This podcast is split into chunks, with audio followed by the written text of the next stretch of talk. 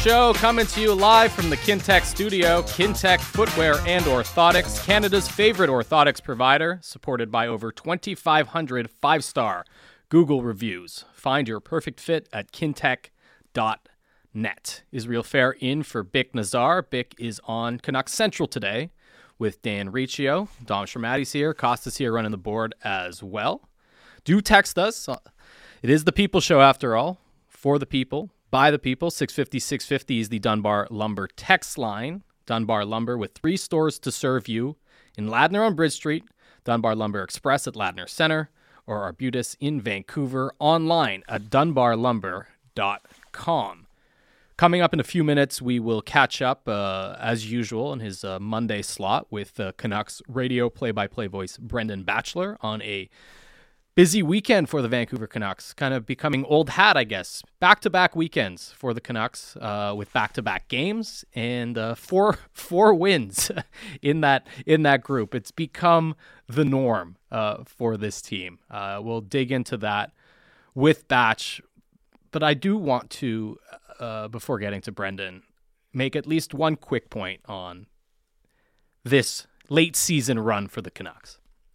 They've done it again they did it last year, and it was a little bit more extended, obviously going back to uh, December when Travis Green and Jim Benning were fired, and Bruce Boudreau comes over, takes over uh, as the Canucks coach, and they immediately go on a run there and carry a lot of that, uh, although not quite to the same extent as they did uh, in in the initial weeks, uh, but overall still had that point pace that would have been somewhere close to the playoffs. So they're they're doing it again now uh, with Rick Tocchet as the coach. But uh, the fans are certainly not falling for it again. Uh, that's been a pretty common thought, a common response for by Canucks fans. We, we saw it last year, and there were people that bought in.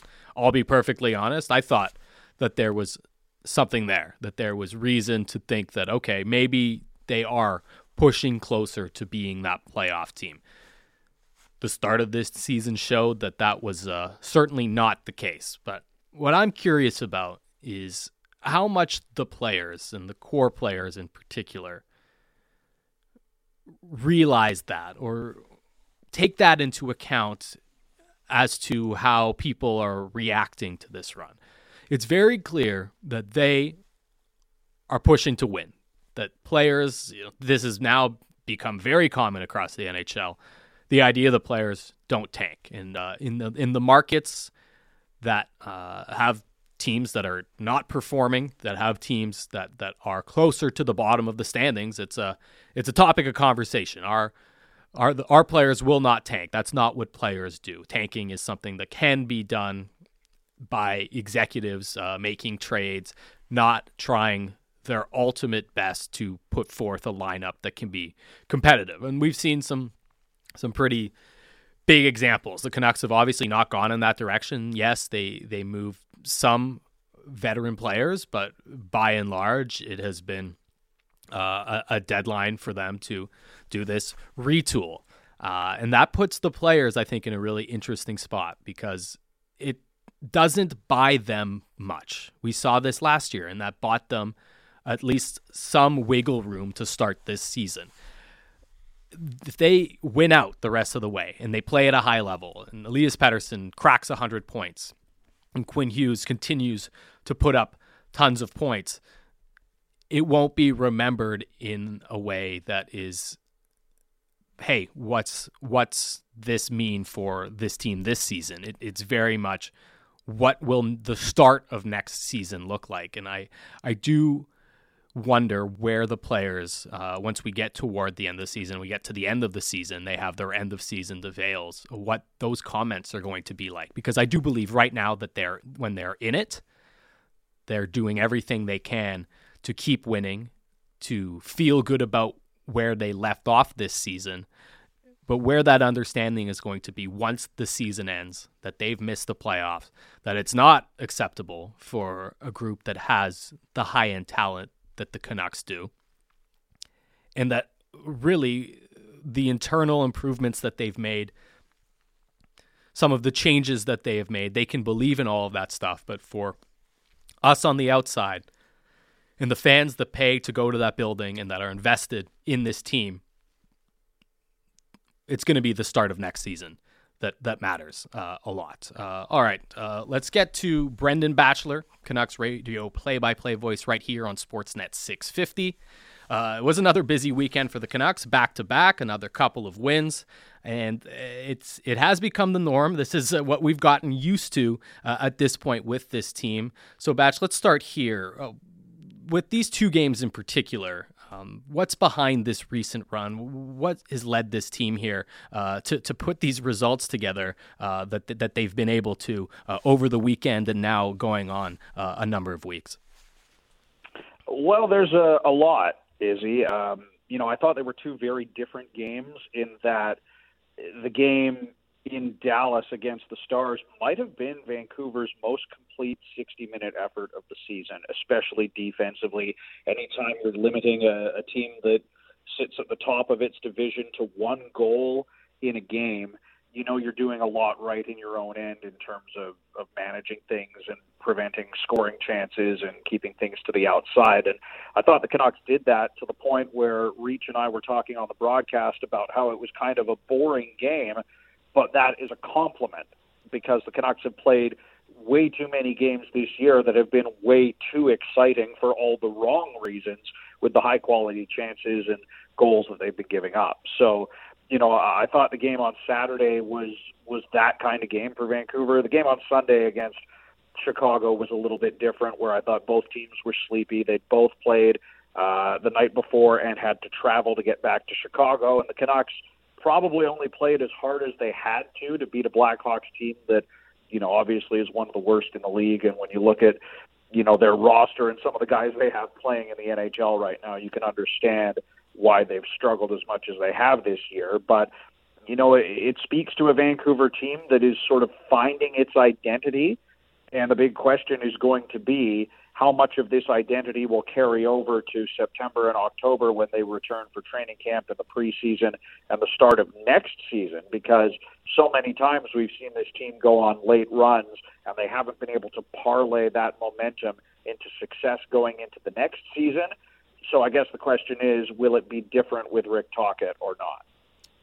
There have been some individual standouts that aren't the the people that we expect. You know, J.T. Miller, Elias Pettersson, Quinn Hughes, uh, who are playing at an incredibly high level. But there are some of the depth players that have been able to stand out, uh, which I think bodes well for that idea that maybe next year there's something to build off of. But for the for the core guys, when when Pettersson scored uh, the first goal, it was so clear that he was fired up uh, and that there is. a I think listening to Quinn Hughes talk lately, listening to Miller and Pettersson speak as well, an understanding that what they do for the rest of this season, while important for their own personal pride and important for setting the tone next year, is is only really setting up what's to come uh, next season that they that they have to build on that. Do, do you get that sense that the players are viewing these final games as uh, trying to put that exclamation point on this season uh, to have that that building block?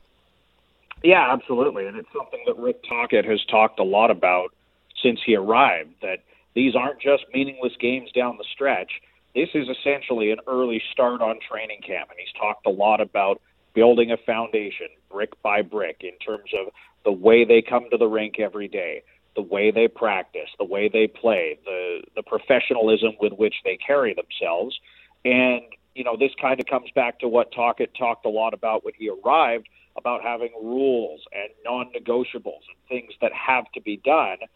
And this stretch here late in the year, and I think it's a big part of the reason why they brought in Tocchet when they did, because I know many people in the market have said, and you can certainly understand why they would think this way, that, you know, oh, you know, why did you get rid of Boudreau? The team was losing. You could have just tanked the year, got uh, your best chance at a high draft pick, and then tried to move on with a new coach after that. But, you know, we're going to find out how valuable this stretch run is for this group. But you do get a sense that, in theory, there is value in getting a head start on being prepared for next year. That Rick Tocchet doesn't have to come in and establish these expectations in training camp. You know, most of the roster for next season will have been here this year and will understand what's going to be expected of them by the head coach. And not only will they understand it, but they're reaping the rewards of some of that accountability right now with the way they're playing and the success they're having down the stretch. So not only you know, do they have an understanding of it, but now they have a belief in it because they've seen it work. They've seen Tocchet's mantra pay off in terms of the way they're playing. So, you know, at the end of the day, it's still going to come down to how well they can execute to start next season, how strong of a, you know, first month of the year they can have, because that's really been their Achilles heel over the last few seasons is shooting themselves in the foot before the season's underway and not being able to catch up in the playoff race. And, you know, this will be two straight years where they've had good stretch runs and it won't be enough to get them into the playoffs. So, mm-hmm.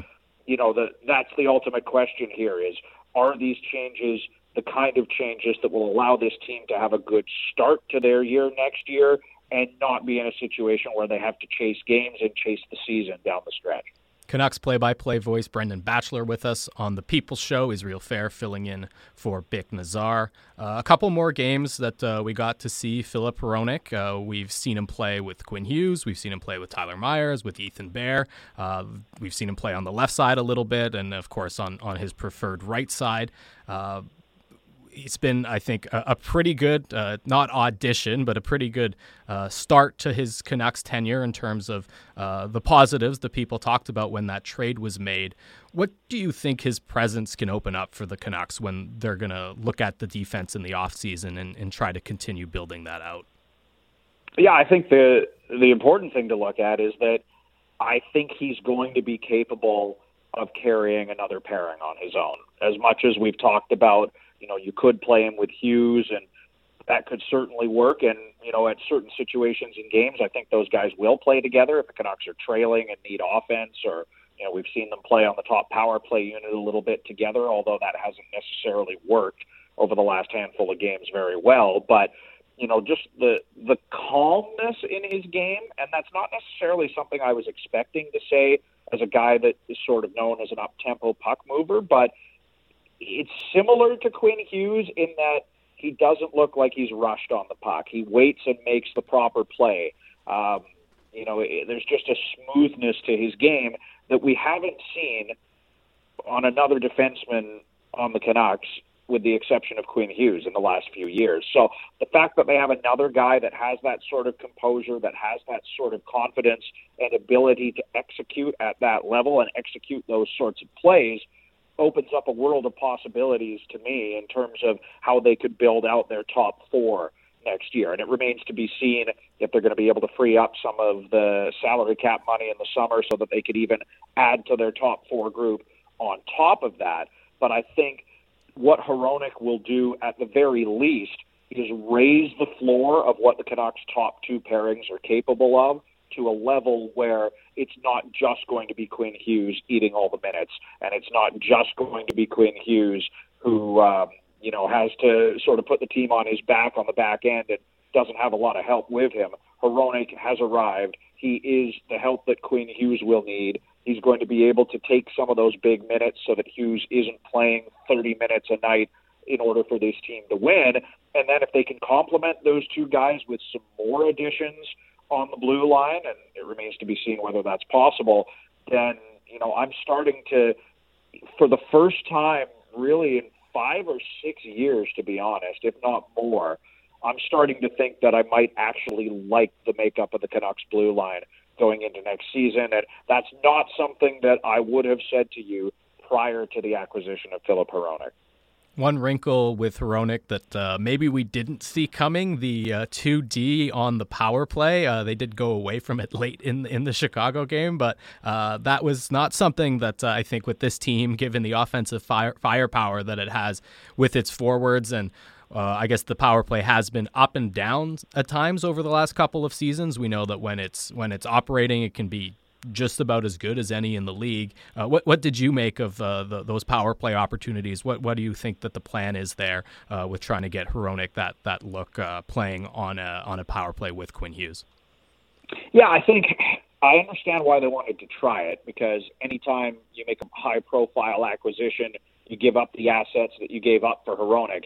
You want to give him as much opportunity as possible to be a difference maker for you. And you know, as a guy that, you know, is about to become a 40 point defenseman or he should be a 40 point defenseman before the end of the season, you know, you want to give him a look on that power play unit at the very least to see if it can work. Because if it does, then it'll allow him to produce more. And just from an organizational perspective, if he puts up a lot of points, then the acquisition looks better than, you know, maybe if he doesn't produce quite as much, if he doesn't play on the top power play unit going forward. And of course, if he can t- help your top power play unit improve, then he's a guy that you want to have there.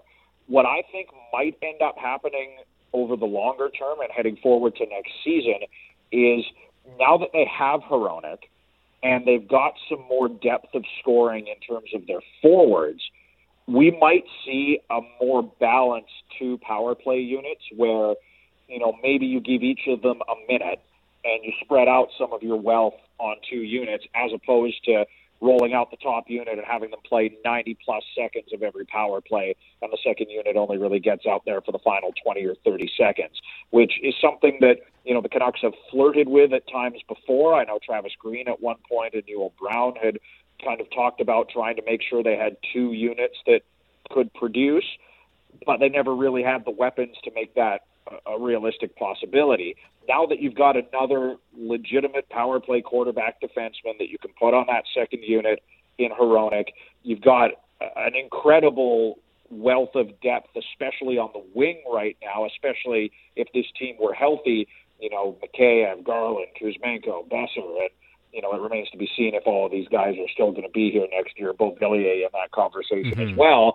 I don't see why you couldn't have two power play units that would both be capable of producing and scoring for you. And then that's another way for you to alleviate some of the big minutes that some of your top players are playing, which the organization, both Allvin and Tocchet at various times have talked about wanting to try and make sure that Quinn Hughes doesn't have to play 25 plus minutes every single night, although that may be the realistic future for a defenseman of his impact level. But, you know, JT Miller playing a ton down the middle. If you can even up the power play units a little bit, if you can even up the ice time, then, you know, it takes some time away from those top players. But over the long run, that might be the best thing for the Canucks. So uh, I'll be interested to see if they try Hronek on that top top power play unit again this year. It wouldn't surprise me if they don't, just because I don't think it really worked. And you know, he's probably going to be more capable in a situation where he can man the top of the point because he keeps penalty kills honest with his shot, which is not something that Quinn Hughes has. Right. Um, but it's more likely that that'll be on the second unit, I think. Aidan McDonough made his uh, Canucks debut uh, against Chicago. Uh, first impressions on the young winger?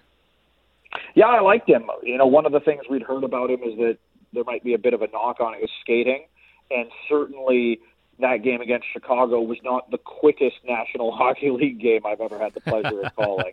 Um, but I thought I thought he kept up. I thought he looked good. He was in and around the net, got in on the forecheck well, had a couple of chances to score, which I was pretty impressed with. So um, a good debut for Aidan McDonough. It'll be interesting to see how many more opportunities they give him to get into the lineup down the stretch here and you know, when they get to that final road trip at the end of the season, they have three games. They go through California and then into Arizona. It's entirely possible at that point that if they've got any veterans with bumps and bruises, they sit them out or leave them at home. So that could be an opportunity for McDonough to get into the lineup again. But on a first viewing, I liked what I saw from him, and there's certainly potential there uh, for a player that's had a lot of success in college hockey. And uh, again, the Canucks and the Blackhawks is not like a, a banner game that you're going to want to show someone that's never watched the NHL before as a example of how good the product can be. But it's still an NHL game, and I thought Aidan McDonough did pretty well in the opportunities that he got. A guy who uh, I think is going to be at the top of a list of uh, highlights of uh, what you'd like to show people uh, in terms of getting them uh, to buy into the NHL is Elias Pettersson. A couple more goals yesterday. He's up to 93 points. That puts him in sole possession of 10th spot on the single season uh, points leaderboard for the Canucks. Still a few games to go for him to climb to get close to that 99 that JT Miller got there, to break through on the 100 point mark. Uh, it's kind of hard to evaluate his season because uh, the Canucks overall have had a disappointing year, but assuming that he keeps up this pace, he gets close to that 99 or breaks past 100, how, how will you remember the, the season that Elias Pettersson has had? Yeah, I, I, I'll kind of remember it as validation for what I thought was going to happen because with the way Pettersson played down the stretch last year after that first half of the season where he had a tough time figuring things out and, and wasn't playing up to the level that you know anyone would expect of him and he wouldn't expect that of himself either. We saw a player that was getting set to turn the corner and become a dominant centerman in the NHL late in the season last year. And I was telling anybody that would listen over the summer that Pettersson is going to break out next year. This is the year he really starts to produce. And he's going to hit 100 points this year. And not just the offense, right? But the fact that, you know, his 200 foot game continues to evolve on a nightly basis. We're talking about the great plays he makes at both ends of the ice and the diligence with which he defends. And that strong defensive play and commitment to the two way game has actually opened up more offense for him. And here's the crazy thing about all of this he hasn't even been that good on the power play in terms of his production this year. Right. So imagine what he might be able to do coming back next year if he can build on the way he's played at five on five this year and become an even more regular and dangerous scoring threat on the man advantage than what we've seen from him this year. I still think the sky is the limit for this player, and it's nice to see that he's found his game again after the way things went last year and some of the injury issues he's gone through to the point where we're 100% talking about him as a top 10 centerman in the National Hockey League right now. And with the way he's played this year, I'm sure some people would make the argument for top five. And not just that he's producing at that level, but that he's a, a two way force as well, mm-hmm. makes you wonder, and it, it won't be this year. But when Pettersson came in initially as a rookie and scored a lot offensively, I don't know if I ever would have been talking about him as a potential Selke nominee. But with the way he's played this year and the impact he has in his own zone, you know, I don't I don't know how you can look at him and say that he couldn't potentially be in that conversation one day just because of how diligent he is in his own zone. On top of the fact that he's an incredible offensive threat for this team on a nightly basis. Yeah, absolutely. I mean, I know these games for some fans are frustrating because they were looking at the lottery, but when you've got a, a star player like Pettersson who's in that in that realm that you just described, Batch, in that top ten, top five at his position, and and doing it uh, on a on a near nightly basis, it's uh, it's hard to ignore. Uh, Batch, thanks a lot for taking the time. Really appreciate it. Sounds good. Thanks, Izzy. Have a good one. All right, that was Brendan Batchelor, radio play by play voice for your Vancouver Canucks right here on Sportsnet 650. Um, it was pretty clear that the Canucks were on the, the second game of a back to back, playing one of the better teams in the West on Saturday in Dallas and uh, making the trip to Chicago. Uh, that's a team where you can't afford to put your take your foot off the gas for for a little bit anyway. And I did think there was a stretch there where uh, Collin Delia made a couple of big saves. Uh, one in particular, highlight reel, two saves, toe saves on on the same sequence that uh, were huge. Um, I know Shorty and Cheech on the broadcast were talking about. Uh, pretty clear, a guy that wanted to beat uh, his former team, he obviously played for the Blackhawks before, uh, beat them earlier this season, and was uh, in net for another win. Uh, and that's the, that's the thing. This Canucks team did did enough to to win uh, on a back to back there, and with the the kind of quick strike offense uh, from Elias Pettersson, just a really impressive season overall. And I, I want to separate the two. I want to separate that this season has been a disappointment and that the Canucks should be held accountable for that uh, from what Elias Pettersson's been able to accomplish. Uh, you look at the underlying numbers, you look at the raw numbers. It's uh, it, it's it's pretty impressive. He's he's put himself right up there with uh, with the top players in the NHL and uh, had that quick strike offense yesterday against Chicago to uh, add to his point total and uh, put the Canucks over the line uh, in a game where uh, they weren't at their best, back to backs in the NHL, regardless of the opponent. Opponent, even a team as uh, depleted as the Blackhawks are, not straightforward. That'll do it for us. Thanks for listening to the podcast. This is the People's Show.